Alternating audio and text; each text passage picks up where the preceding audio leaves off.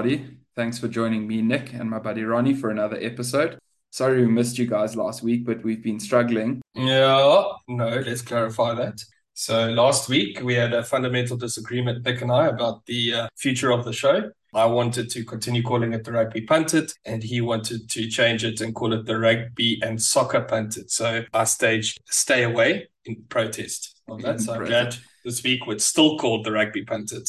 Yeah, you know, I couldn't help it. My good buddy Nick White, you know, bringing soccer to the rugby field since 2022. You know, got to get on board with the times. They are changing. But yeah, yeah we had quite a few people message us and say, "Get with the program, get back on uh, on the show, and give us our weekly episode." Sorry about that, guys, but I did have to stage a protest. but on that note, Ronnie and I are very, very happy to announce that Magnesium Cafe has linked up with us for the podcast. And you know, we're feeling much better after taking their products. We've been training a bit for the Otter. That's definitely helped with our energy. But yeah, guys, magnesium is so crucial to every rugby supporter. It really can help in so many ways things like depression. You know, when your team's losing one of those games that they should have won, it can help you get over the loss and want to carry on with the plan braai you have on a Saturday. It also helps with blood pressure, so you can handle those clutch moments in the final minutes of a test. You know, when Cheslin is stepping Owen, or when you're waiting for France to snap a monster droppy. Yeah, I mean, it even helps with those migraines for those times when you're stuck at a braai with a few too many Bull supporters who are still stuck living in 2009. Yeah, so check out Magnesium Cafe and grab any of the incredible products with a 15% discount by using the code PUNTED15 at checkout. Help by supporting us and getting all the great health benefits that come along with taking a magnesium su- supplement. Yeah, guys, and don't forget this is an informed sports certified product, keeping your supplements clean and healthy whilst giving you that extra boost your body needs. And if you're old bullies like Ronnie and I, it's definitely going to help a bit with that back pain in the mornings. So yeah, let's let's dive into this, Ronnie. How was the weekend now that your protesting is done? No, it was uh, it was a, a, little bit of a break, and I played a little bit of golf, uh, and like you said, training also a bit for the Otter. But uh, there's still a little bit of rugby to watch here and there. Some of the competitions up north kicked off, and we also had the World Cup of Sevens that uh, unfortunately was a little bit disappointing for us South Africans. What did we finish seventh? But uh, you know, some of the other teams can be quite proud of their performance in that. And, and yeah, I suppose sevens. Some people like sevens, some people like the vibe for sevens. But I think was there was some rugby to watch still, even though the internationals took a bit of a break. Yeah, it's still a little bit of rugby, and like you say, the Prem went underway. The French top fourteen is in action, so there was a little bit to watch there as well but yeah, as well, chilled one on my end, did a bit of hiking, chilling out, getting ready for this week. You know, we've got another Bok test week to build. You've used the word chill way too many times now. Just, just by the way, you said the word chill three times in in four seconds. It's because I had to say that to you a number of times in the week whilst you were kicking out the gum boots and and getting all ready there. Hey. So, Ronnie, we need to take a little bit of a throwback here to the Boks 24 8 win over the Wallabies, a first in Australia Let's... since 2013. Hey, Right. So uh, I'm actually glad that we're discussing it now and, and not last week because you know it's it's it's two weeks later almost, um, and we get to talk about it again and bring it up and get ex- all excited all over again. But yeah, um, enough rambling. It was uh, it was good to see us win, and I thought uh, we won convincingly. I think the the score's quite flattering uh, for for the Wallabies though. Yeah, it is a little bit flattering. I mean, it was four tries to one, something the Boks I think, surprised us with a little bit. Just driving the point home as well. Eben absolutely climbing into um, the front rowers there. That was really interesting to see. I don't know. Allan Alaalatoa. Yeah, I don't know what I would do if someone looked at me like that. Hey, here's my house, here's my car, here's all of it. It's yours, Eben. So we have to be careful now because based on on on Eben's expression alone, we could talk. We could sit here and talk for the next hour yeah. But uh, I, I agree with you. That was one of the most frightening things I've seen in a very long time. If, if somebody looked at me like that, with biceps like that, I would I would give them whatever they wanted. Yeah, hundred percent. It was unreal to see Eben so worked up, and actually really nice to see him back into the form that he was missing for the previous two games. You know, back at the forefront of the Boks physicality. But yeah, he was having none of it. Hey, he was making sure the Aussies knew who was there, and yeah, I'm glad I wasn't on the other end of that. All starting off with Mapimpi's little push on uh, Koroibete's, what do you call it, goatee? Yeah, look, I think uh, it's just it's just uh, look in the moment, right? We've all been there at some point. Something happens, and you're like, yeah, look, see, I, am I'm, I'm the man, you know, and, you kind of need that sort of you need a bit of that aggression if you want to be playing at that level, that rugby at that level. So I don't think there was too much in it. And uh, if you look, if you go rewatch the videos, it's it's very quick. You know, Mapimpi and Koroibete in it, and then suddenly they're walking away. They've got arms around one another, and they're walking away from the fight, and there's pushing and shoving going on in the background. So the two guys that actually kicked it off, you know, typical wingers, they they they they kicked off the the, the brawl and then walked away, and then everyone else was fighting left left fighting. No one knew where Mapimpi or Koroibete were, so uh, that was quite funny to see. But, but yeah, I don't think there was much in it. And look, the yellow card, somebody had to get carded, and I suppose Mapimpi was just the instigator, right? I think moral of the story: you are not allowed to touch the facial hair of a wallaby. Touch Nick White's stash. It's a card. Touch Koroibete's chin strap. It's a card. Either way, just leave their facial hair alone and you'll be fine.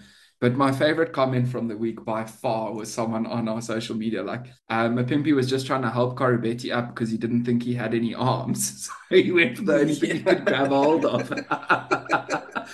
I quite enjoyed that one. But I think what, but look, what, at the end of at, at the end of the game, right? Allan Alaalatoa grabbed a beer, went up to Eben, said, Here's a beer and Eben was, uh, I was surprised he wasn't already holding a beer, but anyway, so he, he looked quite happy and chuffed. So isn't that what, what's most important, right? Yeah.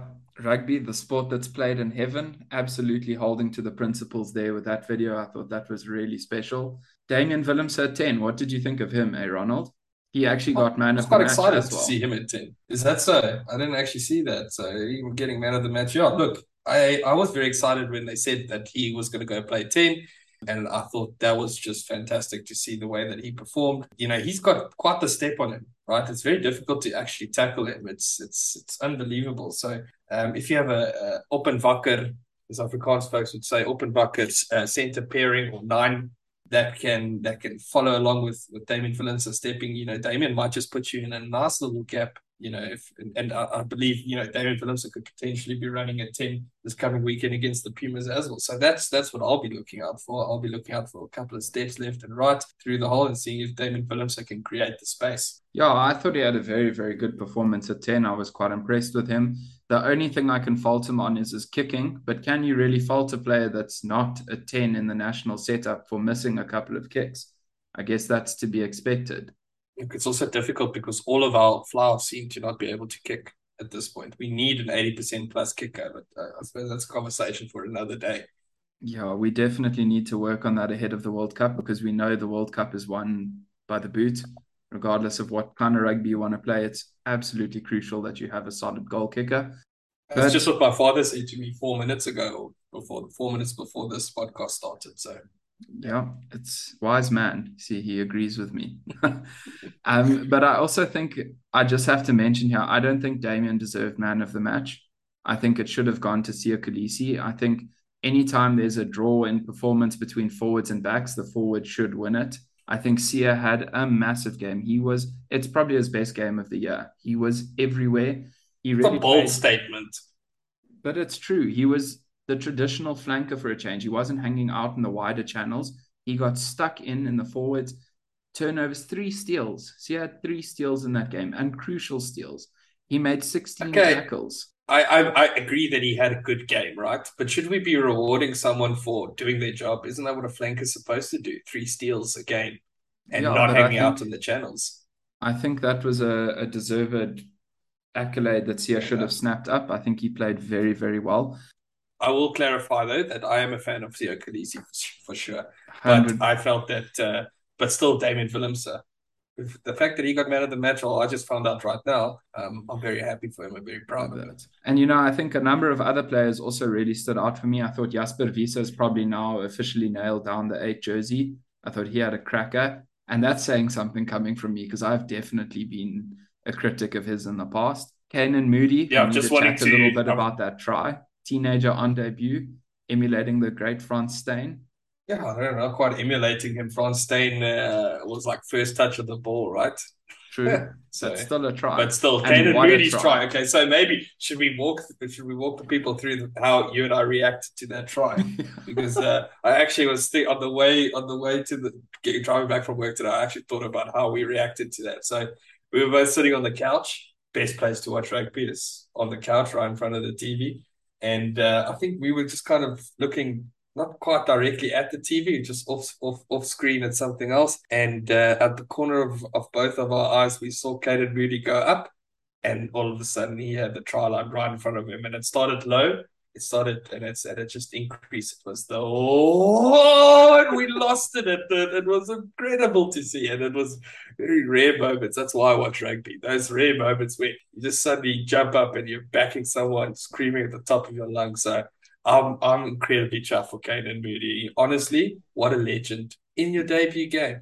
What a what a bloody legend. What a performance from the young man. Hey, very, very chuffed with how he came through that test. And you know, it's probably to the detriment of someone like Kurt-Lee Arendse, who would have been back now for the next Argentina clash. He's gonna have a very tough time upseating someone like Moodie, who's performed well. Yeah, that that's an interesting one for me. And then another thing that that really blew my mind in this game is that you know we didn't get scrum penalties nor a try from the maul. We got our points from spreading the ball in this fixture. Well, Swys de Bruin said it in, in one of Supersport's shows uh, the week before the game, saying, you know, we've got to start attacking more and sending things wide. And then all of a sudden the Springboks did that. And and and yeah, that was fantastic to see, right? We there was a, there was a time once I think it was in high school where I used to say to my friends, "Isn't it great and fantastic to see fantastic running Springbok running rugby?" We're not really known for that though, but yeah, every now and again when a game like this happens, where you can see a little bit more intact or some intent behind sending it wide and and and that sort of stuff, it is very exciting. Yeah, that's definitely true. I was quite impressed with that. I think Damian brought a lot of that to the fore. Some of his cross kicks were perfectly timed as well, using that space well. And I think he brings. You think it was a case of us catching? You think it was a case of us catching the Wallabies off guard? You know, they week in week out we had the same bloody recipe over and over again, and every week everyone expected. You know, it's coming from the ruck base of the ruck base of the scrum. It's going to get kicked. You know, same thing week in week out, and then suddenly we weren't doing that. So did we catch the Wallabies off guard? I think so. And I think that the Wallabies had a bit more foresight to what Damian would have brought to 10. They probably wouldn't have gone with the 6 2 split on the bench. I think they were gearing up for the forward battle, like you say. And I think. Well, they got in trouble. That 6 2 split actually stuffed them up a bit with an injury at half time. Um, yeah. You know, they had a prop go down, and suddenly the 6 2 split becomes a let's do, let's do some mental math, a 5 2 split, which is yeah. very effective. And then, I mean, young fly half Noah Lolesio he had a bit of a struggle in that game. I'm not going to lie. He's struggling to establish. Sorry, what's his name? Half. Noah Lolesio, something like that. Sorry, you just broke up. Can you say that again? so he went off in the 45th, 45th minute with a head knock, and suddenly they had one back replacement left on the bench, something the Boks struggled with a couple of games this year. So definitely the risks mm. there with the 6 2. And I also thought Hunter Paisami had a bit of a shocker at 12. I thought he really struggled to get the Aussie backline uh, functioning. And I think him and him and Lolesio, there we go. There's the third time for you, Ronnie. Uh, definitely the full men for that fixture. And I mean, we've seen it now. Kurtley Beale's had a call up. So, you know, it's not, not an easy one for the Aussies there. And Bernard Foley was obviously recalled as well. We both said that he would be playing in that game, and he, and he wasn't but uh, maybe he's him and him and old Kurtley are going to get a get a couple of run-ins uh, for the Wallabies. Yeah, well, actually, Foley named to start for the Wallabies this weekend now, so he's Noah's dropped out of the team. I'm just going to use his first name, so I don't have to struggle with the surname again. This is why you and I are friends because you're always telling me uh, the team new team sheet's been released and this is what's happening. That's fantastic. so, so yeah, Bernard Foley, Foley is starting as yeah. the, as it stands. Foley, the beneficiary of that. And surprisingly, they are playing their game on a Thursday. So that's a little bit of an interesting one. Uh, public holiday on Friday. Maybe for the Aussies. I don't know. I don't know. Maybe. No, it's public holiday. I know meetings at work got shifted around because of that. But yeah, that's interesting. And then Ronnie hopping over to the other game, All Blacks coming back with a comprehensive 53-3 win over Los Pumas. That was a bit of a surprise for all of us.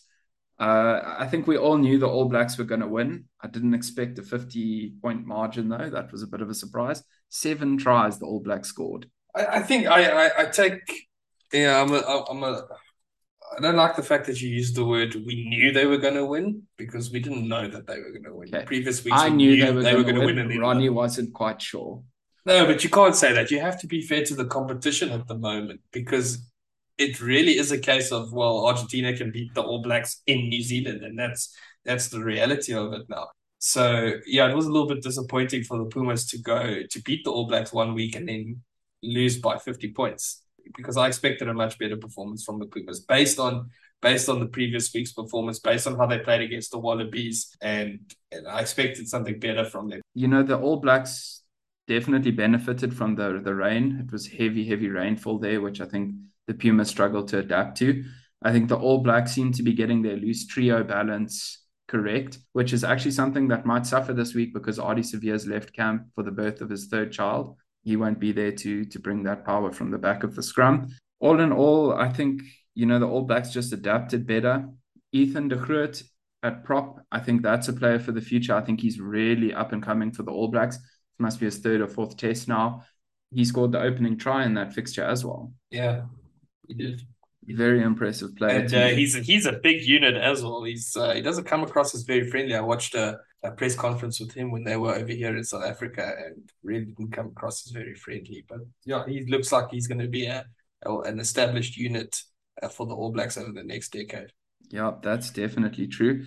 And then I had a laugh as well. Someone on on Punted's page on the weekend said that Los Pumas' chances of winning is directly correlated to whether or not Lavanini gets a card and get a card he did. he got another yellow card. He is now officially the most red and yellow carded player of all time in the sport. It's so, unbelievable, really. Right? Well done, Thomas. And they and they still persist by picking him, but he does he does have that Eben Etzebeth like quality, except Eben doesn't get carded as much. I would pay a lot to see a, a Bakkies and Lavanini second row pairing. Hey, those two would rack up those cards. uh, you'll quickly find yourself missing two locks on the field. Yeah, that's true. But I think the biggest thing that Argentina suffered within this fixture is that they missed 26 tackles. Two weeks ago on the pod, we spoke about them making 200 tackle attempts, completing 192 of those. This time they slipped 26, and the All Blacks just capitalized. Yeah, they probably ta- they probably used some of the the tackles from the second weekend in the first week's game. That's, that's the reality. But look, you know, uh, caught Pumas, unfortunately, yeah, caught up with them a little bit. That's they look. They also travelled. They were away from home, um, and the All Blacks have been under fire for a couple of weeks now. Um, they just pulled finger. They pulled rank, uh, and they did what we know them to do. What we've known them to do for the last 15 years, you know, 10, 15 years. So uh, Pumas, I would have expected a bit more, but you know what? The reality is the All Blacks are a very difficult team to beat. No, for sure. And you actually asked the question last week, you know, who is going to struggle more from that tackle count. And I think we got the answer here. It was Los Pumas. Mm-hmm. So, oh, damn right, I said that. You know, people should listen to me more often. I'm very wise on occasion. And then, Ronnie, you and I have had a debate a number of times about Richie Mo'unga versus Beauden Barrett, but I have another little discussion to have here. I think Rieko Ioane is starting to build up as a solid 13 for the All Blacks. I still feel like that center pairing of theirs is struggling a little bit. Doesn't quite work. Doesn't quite work. Do you think Laumape is the missing key?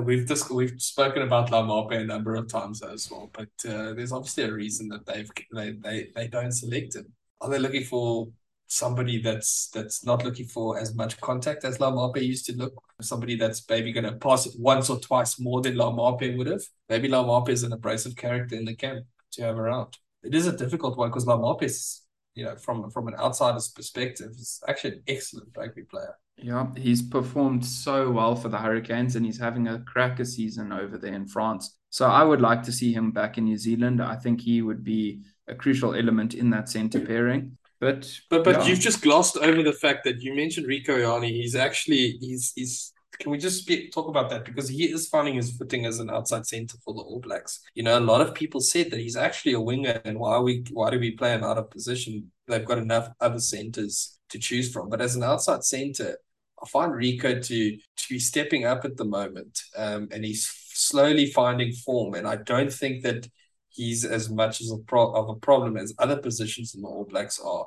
I think people should be looking at you know, perhaps you know the, the fly half debate is, is something that we definitely need to have again at some point. There's there's a question there: who plays there, and does Will Jordan play fullback? Does Will Jordan play wing? Uh, does Jordie Barrett play fullback? You know, is it Richie Mo'unga? Is it Beauden Barrett? Those are the questions. I think the 13 isn't isn't something I'd be too concerned with, but there are positions around him that's definitely up for debate. Yeah, that's for sure. Hey, Ronnie. And then just before we move on to the other stuff in this podcast, I think I just want to give a shout out here to guys that reached out to us missing the pod this week. You know, we've got Brent who reached out, Brian, Jonathan, Adam, Steve, and Kyle. Shot guys for getting in touch. We really do appreciate you guys sending your thoughts through. Sorry that we ditched you last week. As you heard, I had to deal with a disgruntled Ronald, but we've resolved that and we're we're moving on with the pod. So I hope you guys are tuning in this week. We'd love to hear from you again. And then Ronnie, did you guys a service by by uh, staging a stay away. I mean, we, we really do not want this to turn into the the rugby and soccer pundit. and then Ronnie, did you see what happened to me at work today? My candidate attorney no. slips in a, a paper amongst all the signing that yes. I have to do, and there's something I sign quite regularly called a statement regarding discovery. So this little guy comes in here and he changes it to a statement regarding rugby. Now, I just have to warn you, he is a Stormers fan, so you must expect these sort of antics from him. But it says here, I, Nick, declare the following The Stormers are the best team in the Southern Hemisphere. The Sharks are nothing and contribute nothing to world rugby. Further to the above, I promise to stop my foolish ways and ideas in supporting the Sharks, as well as to start supporting the Stormers. And me, not realizing because I sign so many of these every day, signed the stupid thing. And now he has well, look, with my signature on it. So, so what you're saying is you'll sign anything that I put in front of you. not anymore. Not after I signed that. I've learned lessons my lesson. were learned. yeah, lessons were. No, we encourage banter, but obviously taking it, it's taking it a bit far when you're a Storm supporter and and, yeah. and, and, doing things like that. So. Um, look, we encourage the banter, but please, please, that's that's just taking it to next. We don't encourage behavior like that. Stormer supporters, hey, win one competition and they think they're they're the top dogs. But did they win a competition? Yeah, I'm, I'm not I'm not quite sure. I think that's something that I I've heard muttered in the hallways. but yeah, we're looking now at the Bledisloe Cup clash between the All Blacks and the Wallabies this week. As I said just now, it is on Thursday, so that's a bit of a, a midweek game that we're going to all struggle to watch during the work week. What are you expecting out of that one, Ronnie? Ardie Savea missing, Bernard Foley back. Huge, huge clash, and we actually need the Wallabies to get a win here to push the Springbok chances. I don't think the Wallabies need to win one. They actually need to win two, right? Because the All Blacks secured a bonus point in their loss to uh, the Pumas that just kind of made things a little bit too awkward. But yes, uh, when when when Ireland came over to New Zealand, we were both, we we both said, yeah, oh, well, you actually picked the Irish to win. Uh, and then the All Blacks won. And, uh, I said, no, the All Blacks are going to walk over the Irish, and we were very confident. And then, yeah, lo and behold, the Irish would take the take the series. I'm as confident now as I was back then in saying that the All Blacks are going to win two from two here against the Wallabies. Uh, I'm hoping that's not the case. I'm hoping the Wallabies can step it up. I'm hoping that they can at least win one, potentially win two, and if they do lose, you know, make sure that uh, the All Blacks don't get full full bonus points for it. The reality is, I do believe that it's going to be two for two for the All Blacks. Yeah, well, that's going to prove a bit of a problem for the Boks. The All Blacks are one point ahead. They got that bonus point, as you mentioned. If they win two from two, that's a further eight points, and the Springboks will really have to ensure they get bonus points out of both fixtures against the, the Pumas as well as wins. So that's going to be a crucial one.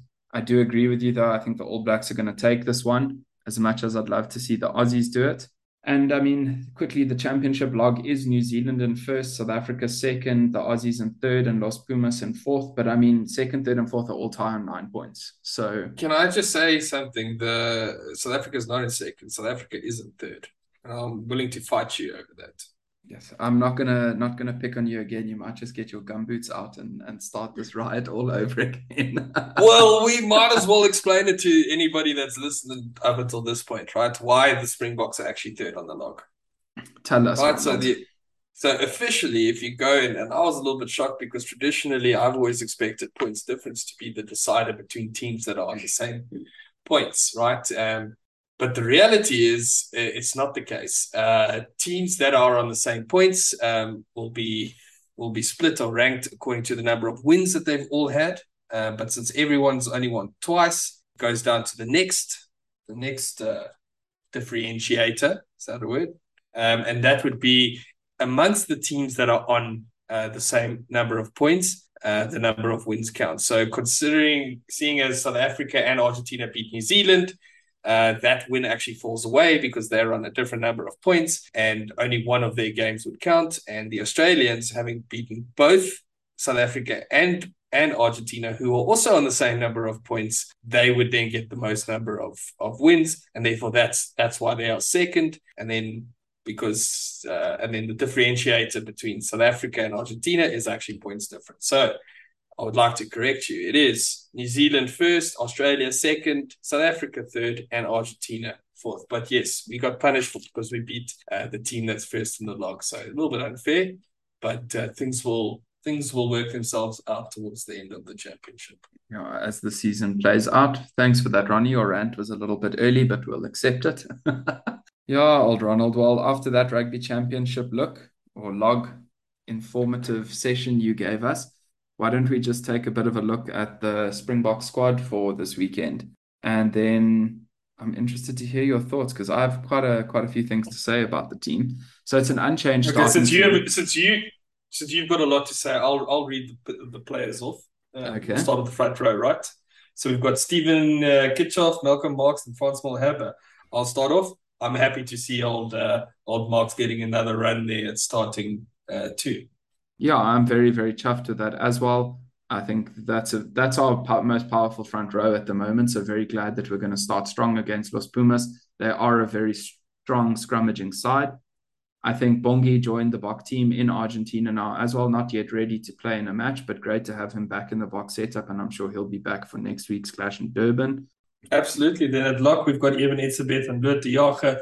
Look, what's it to really say after Eben's performance against uh, the Wallabies, and he's he's so intimidating. You have to have him in the team, right? And, and Lutz, obviously, a great line-out option. Exactly, and Irvin needs to be there to shake Lavanini around a little bit to make sure he drops out another one of his cards. That's a good point, right? So we want uh, Lavanini to drop a card or two. Sure, and then uh, loose forwards, we've got Siya Kolisi as uh, El Capitan. Franco Mostert is your favorite at, at flank, and uh, Jasper Wiese also your favorite at uh, at uh, eight. Yeah, so I mentioned I'm actually think Jasper's nailed down that eight jersey now. I think he had an mm. incredible performance against the Wallabies. We spoke of how well Siya played, and someone I left out who I I have to admit I he proved me wrong against Wallabies. I thought Mostert had a very very good game at seven. Probably the first time he's actually really performed for me in that seven jersey. Again, I must restate, I think he's an incredible lock. I haven't been a fan of him at seven, but he really did perform well there against the Wallabies. I'm not going to disagree with you too much there. I think you, you you're largely saying what I've been thinking all along. But uh, okay, uh, our centre centre back pairing. So we've got Jaden Hendrikse and Damian Willemse. I'm personally still very excited to see Damian Willemse there at ten.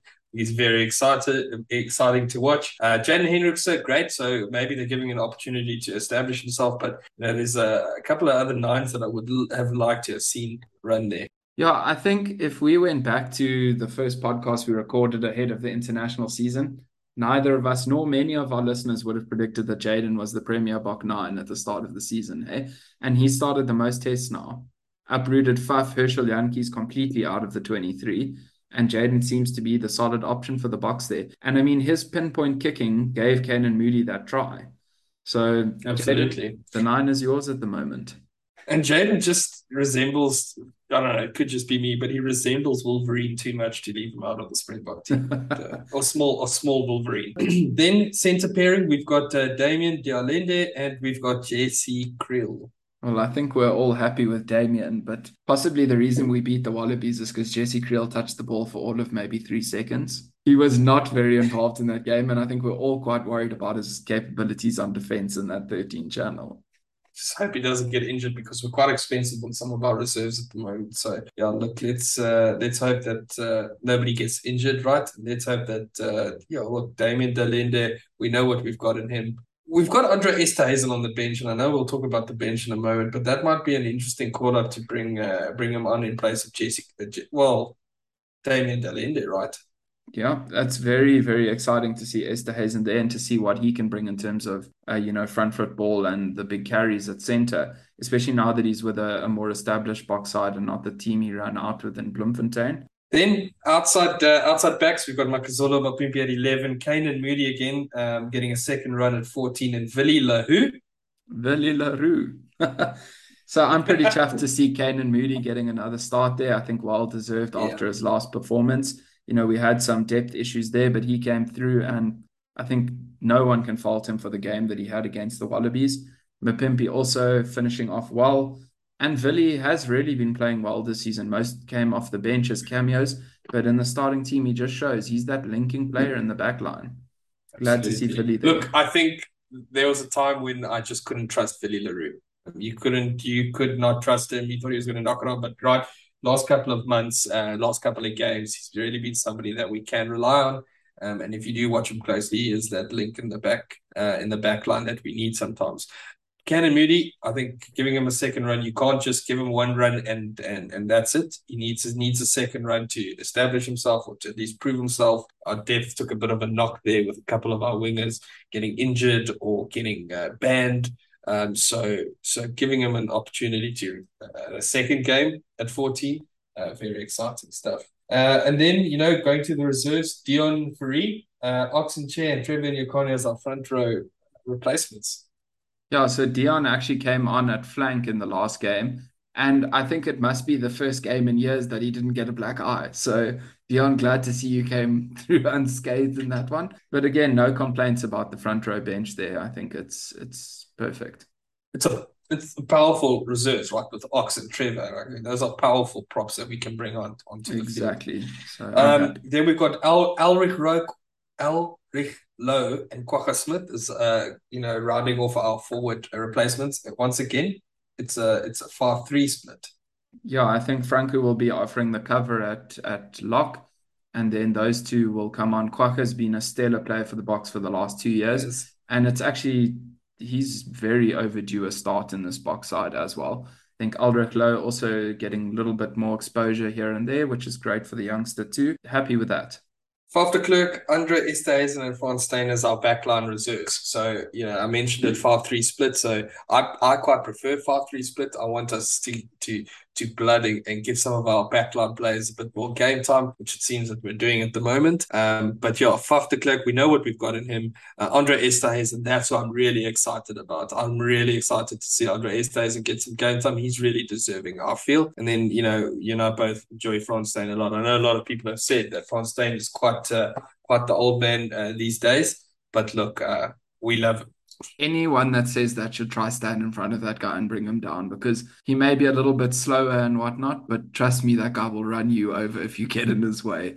So I think Faf is actually offering us cover at 10 after listening to Jacques Nienaber's press conference. I think Faf is the cover at 10, and then Frans is covering sort of full back and outside center, with then Andre covering at 12. So interesting selection. I would have preferred Cobus Reinach on the bench. I think he deserves Absolutely. a bit more game time. Faf has been struggling a little bit for form, but I think the the kicking mm-hmm. option that Faf offers is also crucial. And I think also Frans Steyn offering a kicking option should Damian struggle at posts again this week. Yeah, can't disagree. And then over to the World Cup sevens, hey Ronald. That was a bit of a, a showdown in Cape Town. So a couple of odd entertainment things. But I think big shout outs need to go to the Aussie women you guys played some incredible rugby. I watched almost every one of your games. I was truly, truly impressed with that. I They're impressive, right? I mean, it's incredible to watch. If you want to watch some good rugby, you watch uh, the Australian Lady Sevens. They really know what's what. Eh? And that Sharni Williams from them, and a very experienced player, but shit, she was incredible on defense. It was unreal to watch that. She was so, so solid. So well done to the Aussie women's. And then the Flying Fijians coming through and claiming the men's title. So they did very, yeah, very it's a little well bit, there. A little bit sour, right? Uh, we were, I'm, a, I'm, a, I'm a sore loser a little bit. I was a little bit disappointed in the Blitzboks. Uh, but I think ending seventh, right, going down to Ireland. You know that that was a little bit sad to say, but you know for the Fijians, right? So they've stepped it up. They missed a couple of of the circuit tours. Uh, you know, with COVID and all of that. The Blitzboks were dominating in their absence. But when the Fijians came back, they just stepped it up and look, they deserved winners of the World Cup sevens. Yeah, that's definitely true. And I think also just to mention here some some special mentions. Ireland, very, very well done. They not only knocked South Africa out, but went all the way through to win the third place playoff for the first time since the competition's inception. So very well done considering, them. Considering they were fifth tier European uh, sevens team not so long ago, I mean, this is a really incredible performance and step up for them. Um, they absolutely dominated the Blitzboks, and like you say, they they they put a couple of good performances out there. They could be proud of themselves.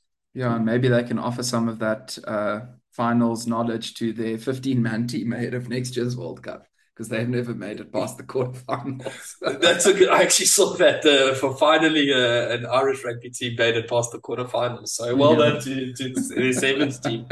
and a little bit also... sad though uh, how the tournament ended because uh, considering uh, old old Neil Powell actually left. Um, that would have been his last last game, and he's coming over to the Sharks. So we're very excited as the Sharks supporters, uh, but a bit of a sad ending for him. Yeah, I think a bit of a, a, a sad send off, but what can you do? Hey, that's sport for you. And another special mention needs to go out to Nadine Roos. She was incredible for the women Boks. I thought they also had some impressive performances this weekend. And I believe she's the premier fullback for the 15 side as well. So quite keen to see her playing there in the, the Women's World Cup coming up uh, soon. There's the 15 World Cup. And then, you know, this weekend brings us back to some URC action. Ronnie, can you believe we're back into it already? It feels like I actually South Africa's just quarters in rugby all year round. We're playing in everything. Yeah, no, it's and, and I've had a couple of podcasts where I've complained about there being too much rugby, and and you know before I can complain this week about there being too much rugby, once again the URC is back, and I don't have time to even complain about it. But it's I'm very excited for this year's URC. Hopefully less disruptive than last year's. Yeah, so I mean this weekend we see it kicking off on Friday. Benetton hosting Glasgow Warriors. Then we've got Zebre versus Leinster, Cardiff hosting Munster. We have the Jukskei Derby as the Lions host the Blue Bulls. Those are actually the only South African teams in action this weekend. And then Scarlets versus Ospreys, Edinburgh's versus the Dragons, and Ulster hosting Connacht. But I'm curious, Ronnie, for a prediction from you ahead of the start of the season. Who's going to take the URC this year? Definitely not the Sharks. You say definitely not the Sharks. Yes, you know, I've said it so again. I just grief. want to no, I'm just gonna put it out there. Honestly, I've supported the Sharks for many, many years now, and honestly, they really just are the world's most average team. They, their their biggest claim is you know losing to the Blue Bulls in what was it 2007's uh, uh, Super Rugby final. You know, come on, like like give us a give us a nice uh, trophy now. Give us the URC trophy, Sharks, and, and then I'll be very happy again. But yeah, look, I think it's the the Irish powerhouses are going to be a, you know teams to contend with again this year. So you're looking at Leinster, they they obviously you know that, that's a very strong team. Your Ulsters, your your Munsters. So I've just listed three Irish teams that I think are will be very very uh, very very strong this coming season. Um, but yeah, look, let's let's hope that the, the sort of Welsh and the Scottish and the and the Italian teams can step it up a bit as well, because we don't really want to see a South African uh, slash Irish um, uh, playoff again, set up again. Look, I think South Africa is going to have a bit of a struggle this season, teething problems playing in the Heineken Cup, the Currie Cup, and the URC with the international rugby season going on. It's a lot to handle. I think they're going to have to have to adjust. But also that being said, it was a new thing for them last year, and we ended up winning the URC via the Stormers. So my money is going to be on Leinster. I think Leinster just has the experience in balancing their squads. I think the depth building needs to continue in South Africa, and maybe we can challenge for that again in a, another year's time. But I think this year we'll probably go to Leinster. Alrighty, so on to what my favorite part uh, is of this podcast is always the SuperBru predictions. Um, I mean, Nick's just gonna gloss over it, uh, but I'm actually beating him in a lot of tournaments at the moment. I think he's beating me in the Bunnings NPC. But if we start talking about it, top 14, uh, the Premiership, these various other tournaments that have started now, I'm actually ahead of him in the majority of those. So See, Ronnie thinks he's another fantastic year for me on SuperBru because you know I'm just I'm just really good at SuperBru, very very good. Ronnie and thinks also he's beating me. Humble. I know I'm beating him. So you guys can judge from that statement who's in the right here. So Ronnie, on, on that note, give us your pick then. Who's winning the Bledisloe one, Aussies or New Zealand? All right, so this is going to go the way of New Zealand. Um, I'm hoping, hoping that it's not going to be a blowout. I have this real, this pain in my neck that says it is going to be, but you know what? I'm going to be optimistic. I'm going to say New Zealand's going to win this by four. I say New Zealand by 16. I think they're going to give the Aussies a bit of trouble. And then Boks versus Los Pumas. So this is the whole head versus heart uh, argument that you and I have had over the many years. But you know what? I feel like South Africa, you know, having beaten Australia, having immediately gone over over to Argentina, having prepared well, this is going to go the way of of South Africa because we're going to beat Argentina twice and we're going to win the rugby championship this year. So this is going to be South Africa by 12. Ronnie, I'm actually surprisingly going to agree with you and say South Africa by 12. So we're on the same page there. Hopefully the boys can pull that off then, hey? We'll have to see. But that does mean that we're not likely going to get the bonus point. So we'll have to see what happens there. Right. So then my second favorite bit uh, of the podcast is where I get my opportunity to have my say, a little bit of a two cents segment here. I often rant or I rave, and you ask me which one's going to be. I think this week's going to be a bit of a rant. I think I would like to mention Elton. I don't want to go into too much detail about what happened there with Elton because a lot of it is hearsay. Uh, but what I do want to say is uh, Elton's track record isn't really great. He's had a couple of incidents uh, that I think he should be ashamed of. I think uh, the reality is that yes, in the social media things get blown out of proportion, and everybody and the media loves a sensation, a sensational story, and they love to sensationalize to the nth degree. But it boils down to the fact that Elton is a representative of the Springboks. You know, he's earned the right to play for the Springboks. He's earned the right to call himself a Springbok, but he hasn't adhered to the fact that he has the responsibility to behave a Springbok, to set a good example for many people out there.